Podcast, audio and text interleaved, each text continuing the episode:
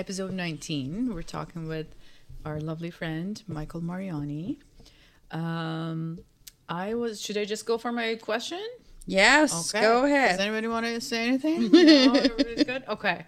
So I was just going to ask because um, we've had the, the past couple of times that we all got together, we had really interesting conversations with you um, about the the experiences that you've had in your job or jobs um, throughout the years. Um, and I, w- I would love to hear any part of it that if you like to share, because some parts of it is very interesting.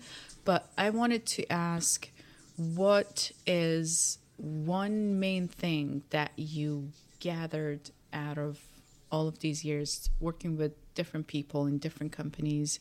Um, many years of experiences and challenges. What is one, maybe the biggest challenge or one thing that you took away that could, um, I don't know, help someone who's just starting to get into the workforce? And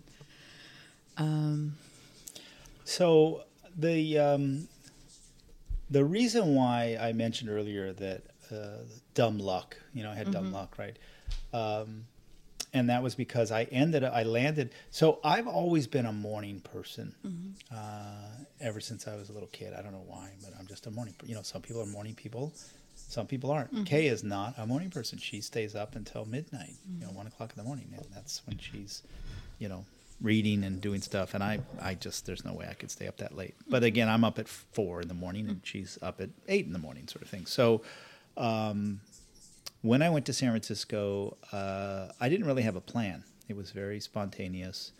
And so um, I had some work, but not enough work to really keep me going, make enough money, basically. And uh, I had gone with another person I knew who uh, was my friend at the time. We're not friends anymore. And he had left his wife, you know, long story. I'll not go into that story. But at some point, we needed to have more money coming in. We lived, the three of us lived in a house. So I went to the newspaper. People used to do that back then. This was uh, February of 1983. And I saw an ad for a business that had 4 a.m. or 5 a.m. start time. And I thought, well, I'm a morning person. And how many people are going to apply for that job? That, you know, maybe I didn't fully think that through, but I did think, okay, I can do this. So I had one jacket. It was sort of a tweed jacket. And I put on my one tweed jacket and I went down to interview and uh, it was just a starting position stock boy at the a business in the flower market in San Francisco. And uh, so I got interviewed by this gentleman. His name was Robert Suleski. He was the assistant controller or mm, office manager. I don't know exactly what his title was. And uh, and so um, he, I don't remember exactly the interview except the very last thing. And he asked me, "Why should we hire you and not somebody else?" And I said, "Well, if you don't hire me, you'll regret it." I was 16, right? I mean, this is crazy. And on my application, which I worked at that job for 39 years at that company, and on my application, the employment application, written in the margins, Bob had written very aggressive. right? Which is funny, right? You're there 39 years, right? Um, and so um, I got the job, and it was right at a great time. It was a family owned business that had been in that business since 1930s. wow. The guy who started it went off to World War II. When he came back, he started a new business in LA. So there were the two businesses. And these two guys, these two brothers, one of them had been going to Berkeley. He got a job there just to get a job, and he was running this business. And and so he was very smart. His name was Larry Shepard, and he they ended up buying half the company. It was two families. They bought out one of the the founding family. They bought him out, and so now they were owners. And this was probably about '86, so I'd been there for years. And uh, they ended up consolidating, and they ended up making the headquarters down in Southern California. As a matter of fact, the headquarters are in Camarillo, which is why I ended up in Camarillo. All right, so or I ended up in Ventura to work in Camarillo. And so Larry Shepard had an MBA. He was the older brother. He was the star brother. He was the ace, uh, number one golf on the golf team. Their father was a golfer, so that was very important in their family. He was a pilot in Vietnam. He was in the Air Force. Uh, he was just the perfect older brother, and I think that there was definitely some dynamics there with the younger brother. he had already gone to LA uh, to represent the family before they owned the business. So I came in 83. He had left for LA in 81. Dennis, his brother, he brought him into the business. He was my the boss of the store. He was my boss's boss. I had like a store manager as my boss. And um, somehow out of all this, Larry, both Dennis and Larry, but mostly Larry, recognized this sort of this young gentleman who was very. Uh, some people call me a sponge, right? I was just absorbing everything. And so we sort of had a relationship. And again, that hurt my relationship with his younger brother, who was my boss, mm-hmm. right? Because I had sort of a better relationship with his brother. I see this all in retrospect now, mm-hmm. right? At that time, I was just excited. And when I mentioned earlier about my craving a family, well, my, my biological father was gone before I even knew who he was. He was gone when I was weeks old. My mom remarried another gentleman. I never really, you know, got close to that person. He also left. So, what I've realized about myself over the years is I've always been looking for that father that I never had. And so, older men who, you know, in my life have represented people who I've had some, I've been very fortunate to have some people, including Larry and Dennis, who's the, the younger brother, but mostly Larry. And Larry had an MBA and he was, he was larger than life, right? He was so smart. He was wicked smart but he also wasn't very good with his people skills. Mm. So he was a yeller. He was somebody that could just tear people apart with his words and his screaming and yelling. And it was just not something that you I, I really never for the most part never got it directly aimed at me but it was always aimed at somebody near me or you know just in general and um, so I'm really fortunate that I learned a lot about business from that gentleman. I studied business. I never had an MBA, but Larry was very quick to tell me I learned more on the job than, you know, the MBA doesn't mean anything. He had the MBA and it didn't matter. What mattered was what we did there. So I read a lot, and that's something else I got from Kay. Kay is a huge reader, right? Kay reads 52 books a year, one a week on average. Oh, wow. Uh, I read about half that, right? And a lot of what I read I don't so much anymore was books about business and management and trying to understand that whole process of and it's not easy it's crazy and there's a lot written about it so you can read you can read all day long about you know that stuff. Um, and so the question was you know can you summarize it in one you know sort of like one thing? I don't think i can. I, I think, think you already gave out yeah. so many tricks for a younger person who wants to get a job? Well, I mean, you know, the advice with you, five minutes of explanation. Yeah, I mean, the advice generally. I, I guess part of the reason why I'm careful is I don't like. There's a lot of gratuitous advice or advice that people don't really follow, and so I want to be careful to not just throw out those sort of um, things that maybe people like, oh yeah, I hear that, but it's they're true. So many of them mm-hmm. are true, right? Mm-hmm. Uh, you guys have. I don't know if you've met Hassan, but I think you might have. Yes, we we've did. we've we had Hassan as a very good friend. Mm-hmm. Uh, Hassan is from Iran. He came in '88 with nothing. He left everything behind. Came with his two kids and his wife, and started from zero. And you know, he was my right hand person. I mean, he was so integral. He's still there his birthday was today. He's 74 years old today. I went and celebrated his birthday at the warehouse today with everybody celebrating. Oh, happy birthday! Hassan. He's still there, right? It's crazy um, because he just yeah. he just is still feels that it's a sense of purpose. Um, so between the two of us, because I don't want to take full credit, because he's another person that I've been very fortunate to have him in my life. Um, things like uh, work harder. You know, Hassan was in charge of the staff. And so he worked, he was in charge of the staff of a warehouse picking orders, right? So you're not going to get your rocket scientists coming through the door to do that job, right?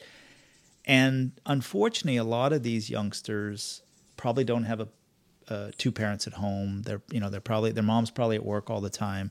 So they don't have that father figure, right? So in some ways he did, but it really frustrated him because they didn't get that basic um, work ethic and so he tries, but his trying isn't really, he's not their father. So, but he would say, you know, You call every Monday in sick, then you want to complain about not getting a raise. You say, you know, you haven't made that connection. You do more than you're asked. That's like the most basic piece of advice. Do more than you're asked. Be helpful. Be helpful to other people. Um, be a person that people want to be around. You know, Kay Kay has this thing about all the pretty girls at school and you know, I wasn't always the prettiest girl. And so she sort of made a conscious effort when she was younger that, you know, she isn't the prettiest girl, so she's going to make sure that she's uh, somebody that you want to be with. You know, she's not going to be pouty or she's not going to be. It's kind of an interesting concept because I think Kay is pretty, but um, you know that's her own. Yeah, it's her own you know self thing. But but um, be somebody that people want to be around. Be helpful. Uh, try to learn as much as you can, and and uh, be reliable, and always do more than you're asked. And again, those th- the reason I'm hesitant is because those are the kinds of things like yeah yeah yeah, but they're true. Exactly. They're true. That's you know that's what you got to do. So um and, and We didn't mention about your job. You didn't went to university. no I didn't. You even didn't get school. the MBA. No. But right now, I know that you are programming and you're managing. Can you tell us a little bit about what you do and you've been doing Sure. for the past 30 Yeah. some years? Yeah. So um, I finished up the other job. I was the general manager of the company. So they do about 30 million in revenue, had 20 stores, 135 employees, something like that. So general manager, you sort of in charge of everything, really running the company. The new job is a step back from that. The new job is is just in IT, doing support. I am a manager. I manage one person. That's about as much as I can handle at this point in my career. uh, he's a great young man, and I'm happy to manage him because he's very easy to manage. He's a very hard worker. Um, and um, so the computers thing that was just sort of a hobby, and but I was able to parlay that at the old business. We were not computerized, right? So as we became computerized, guess who did it? And then as I learned more, I realized, oh, I can do the programs. And so I would I did the program. So a lot of the programs to basically run the business were written by me. Um, we had programmers working on and off, so it wasn't 100% my effort, but a lot of it was directed. And you know, this is what we need. Okay, let's figure out how to do it. Um, there's a very funny story. The gentleman who did our flowers for our wedding has a flower shop in Pacific Heights, very nice neighborhood in San Francisco. Patrick Powell is his name. He owns Bloomers Flowers on Washington Street, 2975 Washington Street. wow. I was so proud one day in probably 1990 or 91 that I had figured out on the computer how to use people's phone numbers to bring up their account. so you come in and you say, "What's your phone number?" You put in the phone number, it brings up the account. So he, it was a Saturday morning. He came in. I said, "Patrick, Patrick, look, let me have your phone number." I won't forget that phone number 415 563 3266. You put in the phone number and it brought up his account. He said, That's kind of cool. And I put in his order and I went to print and nothing printed. Oh. And what I didn't realize at the time was I had added some space or something in there, not realizing that I now corrupted all the data in the. Oh, but I, my testing, all I did in my test was I put in the phone number and bring up the account. I didn't actually go and print the order until, and I made it live. These are all lessons I learned. Right? I made it live on the computer. From that day forward, anytime I was in the store teaching somebody on the computer and Patrick was in the store, you would hear Patrick. He would be on two aisles over and he'd say, Ask them for their phone number. so it was a running joke for many years with him. Uh, but the computer allowed me to do something that I would not have done. It was timing. It was just the timing of the whole thing. And so in 92, we put computers in our 12 stores that we had at the time. I wrote programs to allow us to do all that point of sale stuff, et cetera. Um, and so that gave me uh, maybe some job security. I'm not sure, but you know, but also managing at the same time. And managing is interesting. The thing I've noticed about managing in businesses, and I've only worked for two, mostly just two businesses, but they're both the same small business. The company I work for now maybe has 150 employees. Um, people get promoted to be a manager, mm-hmm. and a lot of people think that's it. You are a great worker. We're going to make you a manager because that's a promotion. We're going to give you more money. We're going to give you a title. Isn't that great? Great. Okay. Hmm. But wait a minute. What did I do to show to demonstrate that I can actually manage people because you know what I was doing before wasn't managing people, it was managing mm-hmm. myself. Mm-hmm. Now, true, that's a, a skill you need to have. First, you need to manage yourself. That's mm-hmm. not something I just figured out. That's something I read and I recognize that. If you're not good at managing yourself, you're not going to be good at managing people. That's okay. Exactly. But that happens all the time. It's happened everywhere I've worked. It continues to happen. And it's such an interesting phenomenon to me that people don't take the job of manager seriously enough. So I tried, I really tried at the last job to put some effort. And I remember what I did was it wasn't anything super magical. We had a we set up a training website and for the managers, I said, "Okay, we're going to read some books. We're going to start with this book. It's called First Time Manager. We're going to read this other book, The 27 Challenges Every Manager Faced. And then at the end of each chapter, you're going to take a quiz, and I'm going to grade the quiz. Cool. I get to be a professor. I never never went to college. I get to be a professor. But what was interesting was some of the reaction. Now, there was mixed reactions. Some manager, and so here's why. Some managers like, "Oh my god, why did we do this 20 years ago?" Other managers you didn't hear anything or they weren't they didn't do it. I had to push them and I realized, "Okay, so which one do you think was the better manager and which one do you think wasn't the better manager right and so yeah you you put them into their uncomfort zone out of their comfort zone right um, because accountability is important. And that also is a very important thing in business. If you're going to make sure that the business is successful people need to be accountable. Exactly. if you're not accountable then pff, you know all bets are off right? Uh, so that's something that i think has really what's the phrase? A, a, a, a craw? Uh, you know where, where something bothers you? That's something that's really bothered me over the years is how people become managers and people don't really they kind of think that's the end and to me that's like the beginning mm-hmm. right? You need to mm-hmm. really give them the tools and skills to be a manager. What does that mean? And it's this thing called soft skills mm-hmm. and that's a whole different you know we can sit here and play numbers all day long and be like well that's a good selling item. That's not a good selling item. That has a good margin. That doesn't have good margin. All of those things are easy because they're hard. You know it's just like black or white. But when it comes to managing people we were riding our bicycles the other night. We went by this little mexican restaurant that we go by and out on the corner was the fellow that, and we we've only been there a couple of times but we know the guy who owns it cuz he's in the kitchen. It's just him. It's an open kitchen. You can see in the kitchen. And he's out on the corner with this young woman right? And the whole body language right? She was something had happened. She was not she was upset. And he's having this conversation with her. And I didn't hear the words as we passed but as we passed I said to Kay I do not miss that one bit right? That is he's having some heart to heart, you know, he's having to tell her whatever, mm-hmm. you know, she's not doing a good job, or maybe she got in an argument with another employee or whatever. And I thought that is that's not something I miss because it's hard. It's really hard to manage people. Mm-hmm. Mm-hmm. Very true. Exactly. God, um, and sorry we were we were No. laughing. I want to make sure she's okay. No, we were I'm laughing a little extra because as uh, you you said that thing, and she was laughing, and she kind of hit her head over there. That's okay. It was Is, is no. brain ble- bleeding? yet? Yes, yeah, brain. Is, it was so funny that the story that you said. I was like dying. But, but yeah. that's that's exactly yeah, and and just like you said, when when when people are seeing that you um, or, or one person has that uh, accountability and self discipline, they they know that they can also do the same for others and just yeah become. The, But it's a whole different thing. It's a I mean, that's just a a whole- starting point. yeah, yeah, just You having- you- having that You know, to go you can organize yourself and you can be a mm-hmm. really organized person. But when But you try to organize somebody else who isn't organized, can you imagine when you're a very organized person how frustrating Oh, yeah. is? Oh, yeah. And then you have to try to figure out how, you know, it's in some cases it's just not possible. it, it takes a lot of people skills and a lot of yeah. The training, eh, just like what you Training. were saying, everyone, every Yeah, training is such a company, huge thing. every institute should have training for their managers. And I think a lot of people say that, Mm-hmm. but it's hard, and so maybe they don't end up uh, doing it exactly. The you know they don't. Yeah, it's it's it's Mm-hmm. Yeah. just a you got to do it. Period. And if you want to be successful, Hassan used to get very upset with me because I would always compare us to Starbucks, and the reason why I'd say that is like. Starbucks has 20,000 stores. Mm-hmm. Okay. How do you train people for 20,000 stores?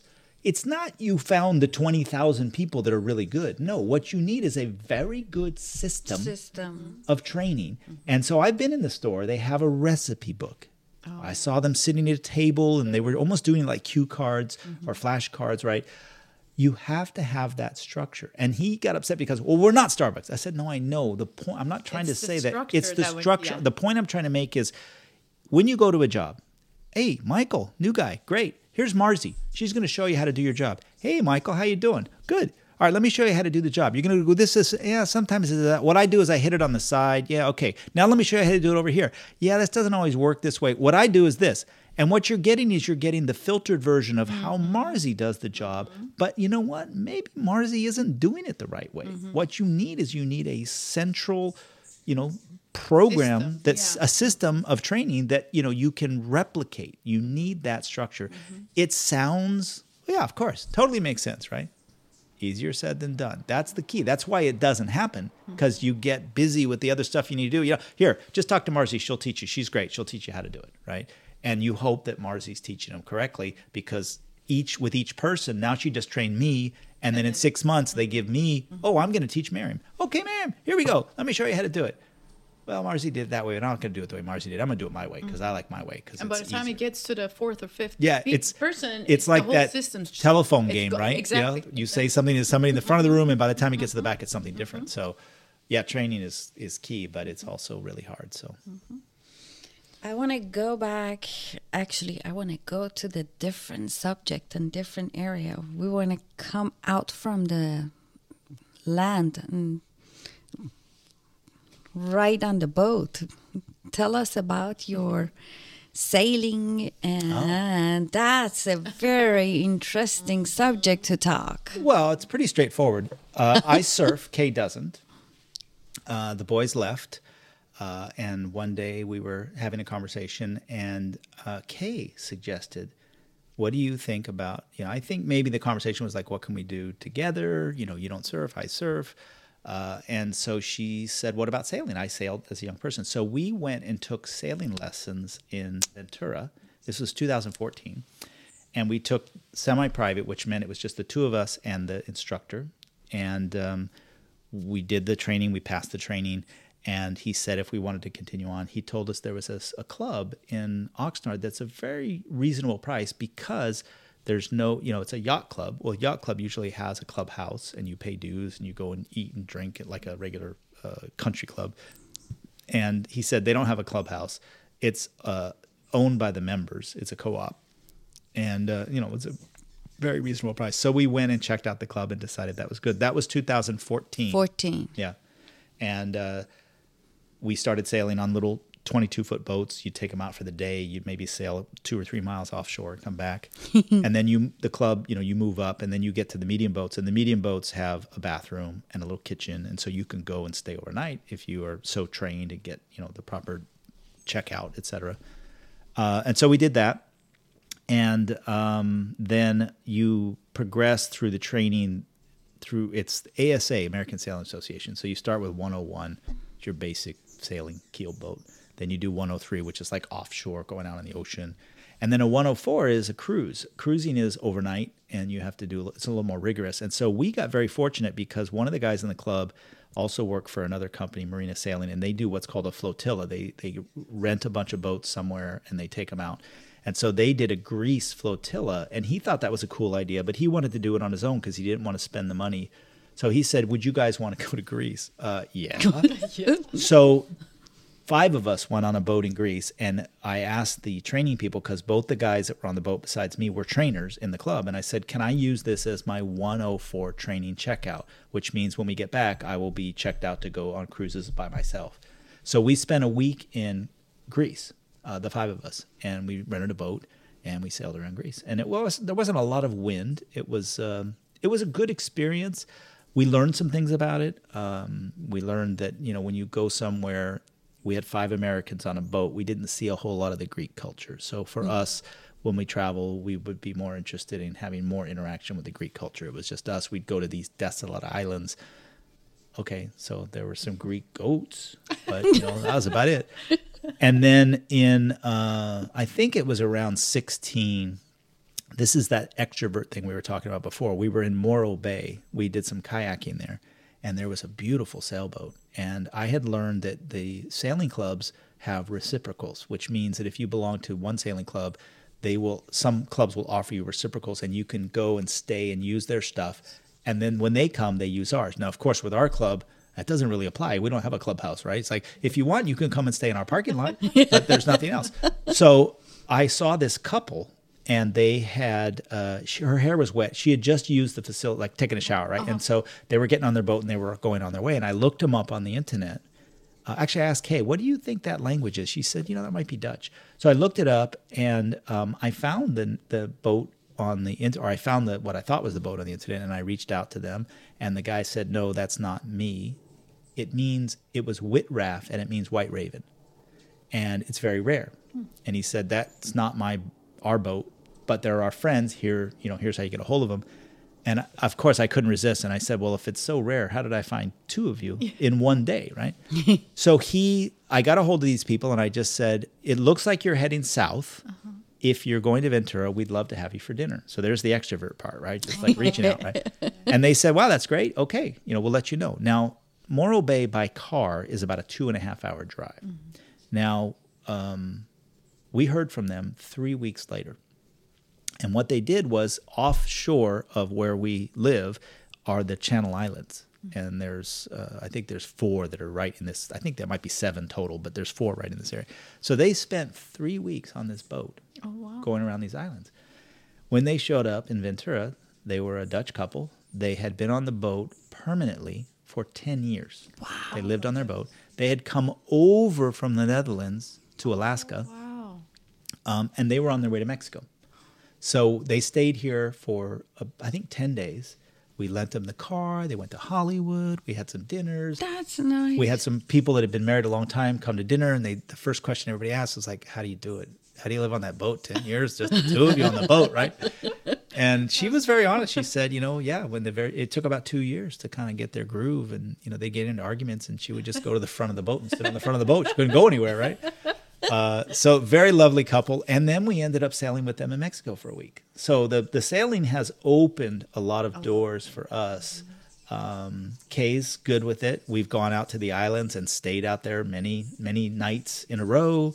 Um, we've taken the kids out there and stayed. It's just a you know the islands are you can get out to the islands in probably about five hours on a sailboat. So it's opened up this whole new world for us um, that uh, it's been great. You know, we, we can go out for the day. You guys are always welcome if you want to go out sailing. We get, Oh, yes. Yes, we are. yeah, it's it's a it's a one. We live in a wonderful area, um, and uh, it's something that we try to remind ourselves often how fortunate we are. All the things in our life, how fortunate we are, and living where we live is you know we should take advantage of. Yeah, and use those opportunities. and those islands are right there. They're a national park, Yeah. and they are amazing. They are just amazing, and um, so that's the sailing story. Oh, God. That is awesome. How can I come back? yeah, I was gonna ask if you guys, because uh, that's about nine years of experience so far. Am I right? Yeah, Yeah. yeah. D- Are you guys comfortable enough to just go out in the middle of the ocean, and if there's if it's stormy, you can still sail your way, Well, sail your way back? Part of your training is to understand when to go out and when not to go out, Oh, right? okay. And so you're watching the weather Okay. continuously. And if it's going to be bad weather, you're not going to go out. That yeah, that's so the you're ri- not the, the proper skipper is not going to put themselves or anybody in danger. So we've had to scrap trips before with the weather not cooperating, and and and, uh, and we've also been out there when you know we. I remember, yeah, not not. Let's see, probably the most interesting was in Greece, and I was at the helm, which means I was at the wheel. And we got hit by a squall. So out of no, we saw the storm. It was further away, so basically in a moment the boat sort of tips over because the sail is up mm-hmm. for almost no wind and then suddenly 40 knots of wind hit the sail so the boat's going to heel, heel mm-hmm. way over. We had just served coffee and there was coffee oh, no. everywhere Oh, coffee went flying uh, everybody was safe. There's no no problem with that. And uh, you know the other things that are kind of wild cards is anchoring. So when you go out to the islands you got to th- put down an anchor and you you know you want to so the first time we ever did it i had an app on my phone and it used gps and it drew a circle around the boat. And so if the boat went outside of that circle an alarm would go off right? Because you don't want to you know you want you want to sleep but at the same time you know. So we went to sleep. The alarm went off. I freaked out. I ran up, look, and we're exactly where we were. Okay. So I made the circle a little bit bigger. You know, okay. I went back to sleep. The alarm went off again. I got up. I freaked out. I looked around. We're exactly where we haven't moved. Right. I made the circle a little bigger. By the third or fourth time, I just turned the damn thing off and said, "All right, well, we're not we're not going anywhere. Every time I get up, we're exactly where we were." Uh, but you you know you have to be careful and Maybe it's yeah. It, they made it sensitive on purpose so that extra safe, or No, I think the well the boat swings. Yeah. So even though the And it anchor stays in the the- same spot, if you don't have two anchors, which mm-hmm. means you don't have one out the front and the back, which you can at uh-huh. times. If you're just dropping the front anchor, the boat is going to swing with the current and the wind, mm-hmm. and so the boat's going to move. Mm-hmm. It's gonna it can yeah it can go circle around the an- the anchor stays where it's at, but that's also you know yeah it's it's just all part of the amazing. process. Wow. So You have GPS and, Oh, yeah. and yeah, Sure. Wi-Fi like everywhere. No, you don't have Wi-Fi. The cell service stops when you get out to the islands. You don't. It's a little spotty. You might find it in some. You shouldn't rely on. it. But with the satellite, the new satellite, you, are able to get the satellite from the Starlight, right? Not Starlink, but yeah, but yes. but you have GPS. There there are chart plotters on the boat that have GPS. You have your phone that has GPS. You don't need cellular for that. Okay. Um, or Wi-Fi. You don't need that for that. But yeah, you do have that, and you have electronics that will help you. But also, we're very fortunate. Um, we're you know if it's not foggy, which fog is a, wild card, but we're very close. You know, you can generally see the islands. You can generally okay. see, Right. you know, shore. Uh, it's 25 miles out to Santa Cruz. It's about 11 miles out to Anacapa. So, you know, it's not like you're in the wild open ocean. I mean, a lot of stuff can happen. I don't want to diminish it completely, but yeah, it's. I think that, uh, you know, it, And then if like these are the things that I really don't know. When you sail, do you have to have like it's like a car, you go park or there is a place or spot that you have to reserve it when you go for example, you're sailing from here, Ventura Harbor, you're going to Catalina Island. Do you have to reserve a spot to park your Sure, sure. Catalina is a little bit different, and the reason why it is is it is actually um, people live on Catalina. There's a city on Catalina. Okay, the rest of the islands are not developed at all. So they're like going to uh, the desert, or you know, there's just you know, there's a little bit of camping on some of the islands with some pit toilets, but they really don't have anything, no services. Catalina is different. So you asked about Catalina. Catalina has a city. It has another place called Two Harbors, which has got you know facilities, restaurants, things like that. Catalina is also different that they have this thing called uh, uh, mooring balls. Okay, so what they've done is they've put these floating balls on anchors, which are like big cement blocks that sit on the ground. So when you go to Catalina, you don't you don't drop an anchor for the most part. There's some places you could drop, but the most part you have these balls that have uh, lines or ropes on them, and so you drive up to those with your boat and you hook Tie. on, you tie on, and that and it's much easier than anchoring. You have to pay for that. Uh-huh. In some cases, you do they do accept reservations ahead of time, um, and uh, because at high season you need to make sure you have a spot. Right. Uh, we we went uh, 2019. We went to Catalina. It's about a 12-hour journey from Oxnard. so it took us all day to get there. We went with another couple, and I made reservations. We'd never been there before, so I paid. I made an extra eight dollars, whatever, for the reservation on top of the nightly fee. And when we got there, there were two boats out of 50 mooring balls. I realized, okay, you know, so you can just show up and there's these guys in the little boats cruising around. You're like, okay, they'll take your credit card and okay, you gotta stay for one night. And then when you go to the city, which is Avalon, there's a little harbor and you can tie up on those. Now, what I learned on that last trip was those mooring balls are owned by people. Okay. And when the, and the agreement is when those people aren't there, they the place can rent them. Oh, also by the residents, basically. It's So they by own the it. They have their name like on the ball. It's the name of the boat, right? So we went to the city. Our friends wanted to go. All right, we'll go. So we stayed two nights in the city, right? So our boat is in the water. We have to take our little dinghy, or you can call somebody and they'll come on a boat and taxi, and you pay them to take you To to, the take sh- you. shore, right?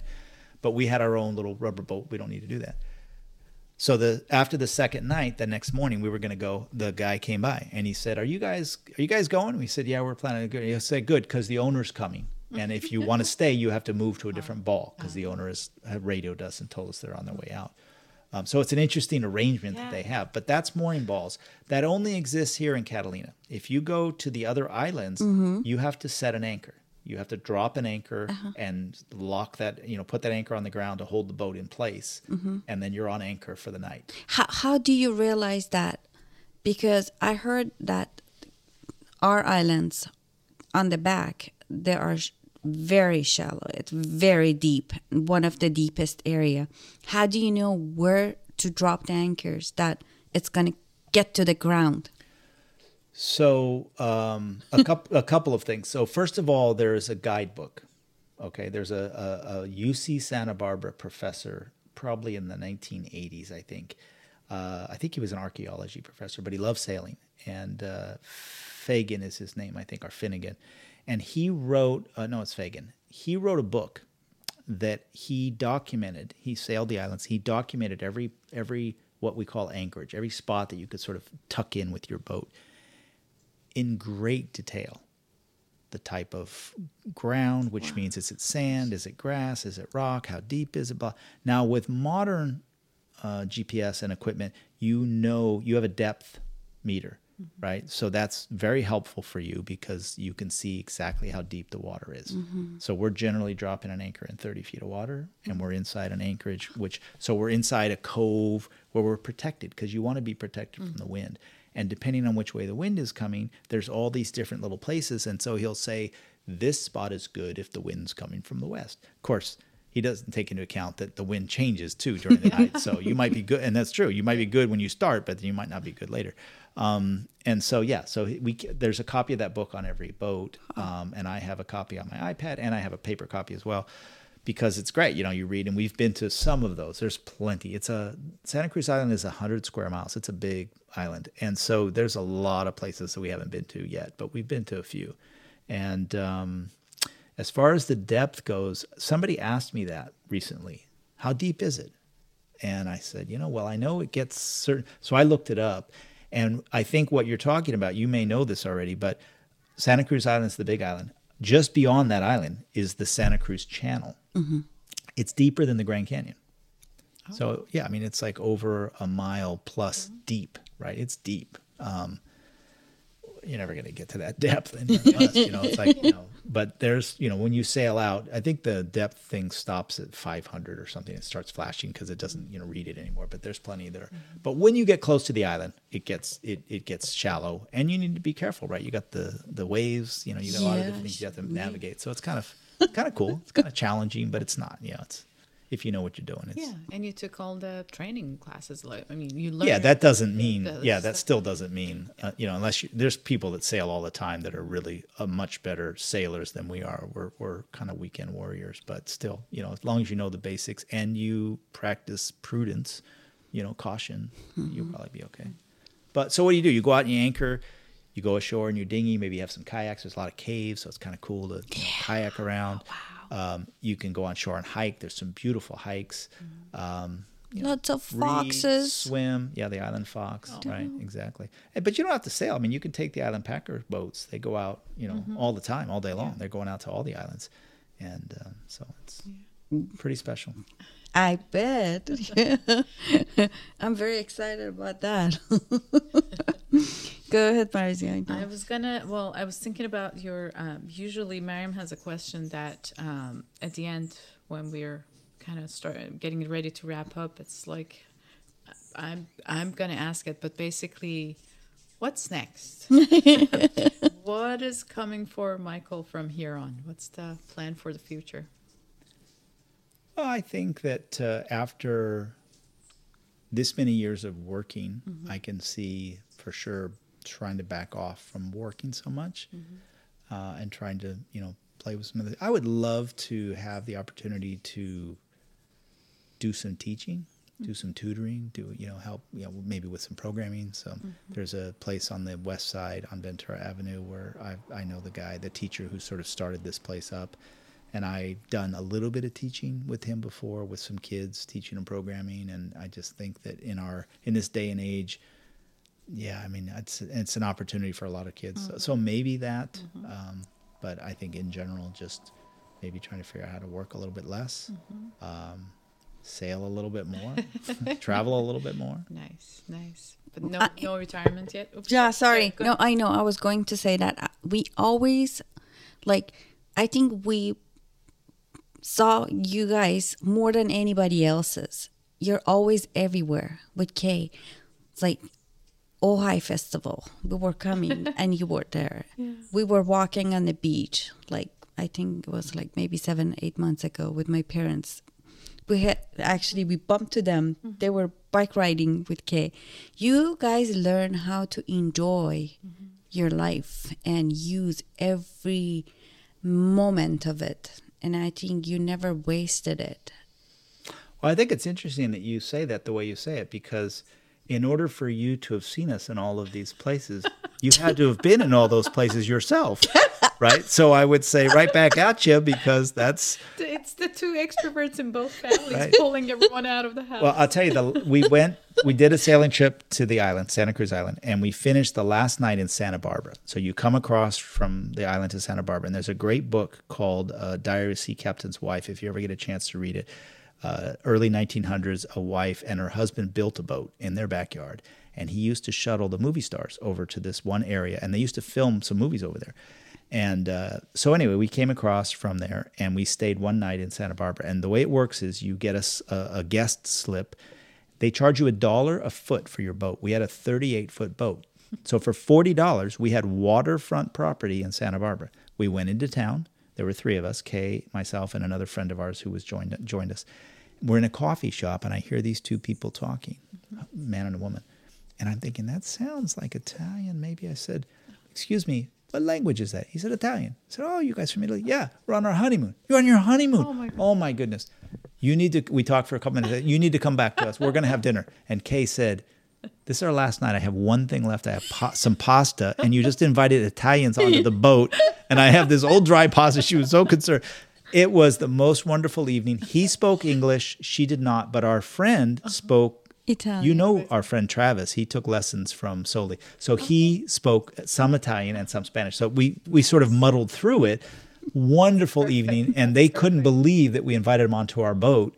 You know, and That's amazing. That's the extrovert, right? Yeah, but yet exactly. you And have seizing these the moment. Yeah, you have these encounters with enjoying. people, mm-hmm. and it was a wonderful, magical night. Our last night on the boat. it is very interesting that you're saying that uh, because if Kay was not cooperating with your actions, it wouldn't be that sweet. She could have fighted, and that would be a very different story. That's a very good point. You're you're right. You're right. That is a very good point. That I remember when me and Marzi we went on a Europe like a like a we made our own route and uh, we went to the uh, um, to um, Italy. We started from Rome and Florence, and then we went to Milan, um, Bellagio, and then we went to France, and then we went to Belgium. And I know that I made Marzi's life miserable because I am who I am. And uh, she wanted to absorb everything and enjoy her moment. And me and my cameras and So does that mean that she's documenting you and everything you're doing? Uh, no, no, the, the the the surrounding. But um, no, I I didn't say that. She's saying that. Okay. No, it was it was an awesome trip. no, It was- honestly, it was- I, it I was think lovely- Marzi is having sometimes hard time to cope with me because I know that I am too much, and I'm saying it because not not I am saying it because a lot of people they they told me that you're too much sometimes. Good and I bet- married. Huh? Good thing we're not married. Yes. no, but it's um, it's uh, that that's exactly the same conversations that keep coming up. Um, extroverted people kind of force us introverted people to to do things that sometimes we're not comfortable with and getting out of our comfort zone. Sometimes it's frustrating. Sometimes we're happy that we. Uh, went ahead with it because it's new experiences, but yeah, everybody has their own style. That's true. Their own, Well, here's something I'll tell you, uh, Miriam, that, um, sorry, Marzi, that you probably cannot relate to, but I have a hard time spending a lot of time by myself. No, I, I understand because that's that's how you guys are. Yeah. and is I I don't like that though. Mm-hmm. I would I want to spend time. Mm-hmm. I think I do, mm-hmm. um, but I don't seem to ever. My actions don't match my thoughts, right? And um, I don't know. I, I think and, I and Mariam's the think I'd like to try All- that all- more. Yeah, all, all extroverts are yeah, and but yeah, I I love spending time by myself. It's uh, I feel like it just just um, being able to to process my thoughts. And sometimes it's peaceful. Sometimes you have a lot of conversations going on, but it's um, because most of us introverted people process everything internally we need to have that space so we can process things but you guys need to process it while you're talking about it out loud with other people and it's both beautiful two beautiful worlds and it's very fun when it's colliding and it's just like what Mariam's saying um, you and Kay um, were able to to understand each other and um, find maybe a happy medium. Maybe it's more towards um, being more extroverted, but um, it's how you go about it and kind of when, when you care about someone, whether it's your sister, it's your wife, it's whoever it is in your life that you care about, you um, adapt yourself with the things that they like, and and in, in the process, you learn a lot more. So, um, yeah, it's. Uh, it's it's both it's both of those worlds are beautiful and I, I understand your side as well the last thing you said, I think, is something I missed earlier about Kay. Something I learned about Kay, and it's something that I'm not sure I would have gotten. I don't know that for sure because I, I can't know that. But, and that is the concept of putting other people's feelings ahead of yours, being uh, conscientious about other people. Um, that goes such a long way. I mean, again, it, it seems so simple, but it's not, and people don't do it uh, as regularly as maybe they should. And if they did, the world would be a better place. That's Kay. you know, Kay, and to a fault sometimes. You know, it's like she needs to take care of Kay, um, exactly. but uh, that's something that I learned from her, and I think it has served me well. That uh, to try to remind myself that that's you know try to be better about that, and, and really try to put other people's feelings ahead of yours, which is not our normal tendency as humans. it's very difficult yeah but with people that you care about it's it's a lot It should be easier. It should be and easier. And it takes practice it takes practice It does. And that's, you know, we had somebody visiting once who asked Kay um, what the trick was. I'm not going to say who the person was, but the, the person asked her, Well, how do you do it? What's the trick? And she said, What do you mean? Well, the boys always say, Please and thank Your little boys always say, Please and thank you. What's the tr- secret? And Kay said, Well, probably because we say please and thank you, right? So what you just said, you have to model that so that they, and, and not just for them, but for us too, if we're doing it all the time. Exactly. Um, do you guys? Do either of you have an Alexa? And i have so a the mini Google, google, at home right? yeah So we have the Alexa, and so we always say please and thank you to Alexa because it's just the way we Uh-huh. too. talk, Me right? too. But what's really funny is that if you go out of your way, so I'll say I have some connected some lights. So I say Alexa, can you turn on Michael's light, which is my bed Uh-huh. reading light, and so um, and that's fine. I'll say, would you please turn on the light? Uh-huh. Thank you, whatever. But if you say it in the right order, so I did last night. I said, Uh-huh. Alexa, thank you. And she said, "Oh, you're so welcome." And she said something like, um, "I'm I really appreciate you know you saying that. It really gives me a charge." oh that's amazing And I think it's funny. That's a that's a pun because she's electric and it gives her a charge. And I thought to myself, remember this is a programmer who's writing this stuff. You know, that's what I think about as the programmer. Is like some programmer wrote that stuff, right? Uh, and then Kay said it last night, uh, and uh, the the Alexa said. You're very welcome. It's just very emphatic. You know, you're very welcome. And I'm like, oh, that's such a great, you know. exactly, Wait, wait, wait. It's a machine, right? Uh-huh. It's a machine. We're but talking it to a did machine. learned.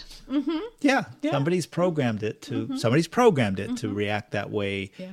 in kind. exactly, exactly. and that's that's all that matters And it could be programmed with a different way. Oh, Yeah. we could go down that Oh rabbit yeah. hole. Oh, yeah. That would be a whole. whole Yeah, we'd need a couple hours for the whole But- AI conversation. I think at this point in our in our life. Yeah. So But um, yeah, exactly. Just you kind of wrapped up everything that you were that we've been talking about, and it's all about just respect and understanding and being kind. And Yeah. as as long as you have that um, with at work, with your partners, with your kids, when people feel like it's a safe place that you can talk about and figure anything out, you can solve any problems really. So I- I congratulate the two of you guys for creating that space in, Thank you. in your family. thank you. Yeah. And I just remember that we didn't even mention one time our Soli, dear friend, Yeah. that The common the common person. to this religious yeah she's Right. listening to our Uh-huh. uh, podcast every single one of them she commented she's like is our most advocate Yeah. person and uh, she's our the person that we know you Right. it's Soli. She's the glue. yes she Yeah, is the she glue introduced us. Yeah, exactly. and uh, i know that you are playing right now with her I'm doing my first recital next month. you are. Oh You know, 12, 12 years of practicing. You know, eventually you're going to have to do a recital. So I figure I better get it out of the way. I don't know if it's 12 years, but it's a long time I've been practicing and playing. So. Okay, you better play good because I'm. I promise her I'm going to record everything this time. Oh, well. Because we didn't for a long time. I used to record her recital every year, Mm-hmm. and now she That's she, she was unfortunate. like, I feel a fever coming on. no, I have to call in sick. That day. good. You know what? That- That's that's a fun thing about this recital. Like nobody is going to criticize anybody, and everybody's enjoying it. Yeah, and it's all celebration of your hard work. that's it. Yeah, Yeah. yeah. Until look you at, don't look play at my it piano. correctly. Right. Next time, Mariam's gonna join too. Oh yeah. Let's go, man. Oh, hopefully. anyway, we have to um, wrap it up. It was so great. Thank you for giving us your time, your story, your life stories, and some of the secrets mm-hmm. that it's been never told, or mm-hmm. you know, the things that I hope you never regret that you said it on this podcast. I couldn't think of two nicer people to tell it to. Oh. oh it was really lovely having you. Thank you. Thank you. Thank I- you very we- much. I I appreciate appreciate your friendship. Thank you. And thank you, Kay, for letting him to come here. Hopefully, we can have her one of these days too, because I know she has a lot to say too. Don't hold your breath on that one. I don't think that's happening. Thank you so much. You. Good luck to you, your life journey, and your work, your family, and I hope that we can stay connected with you, whatever you do, whatever you guys are, you know, in the future doing, because we always enjoyed and get a lot of good energy and vibe from you guys. and and admired you. Yeah, you guys have the zest for life, and it's beautiful too. Thank you. to, to be around. Thank you for listening to us. Go ahead and wrap it up, That's it. Thank you, our listeners. Have a good rest of your day whenever you're listening. Bye.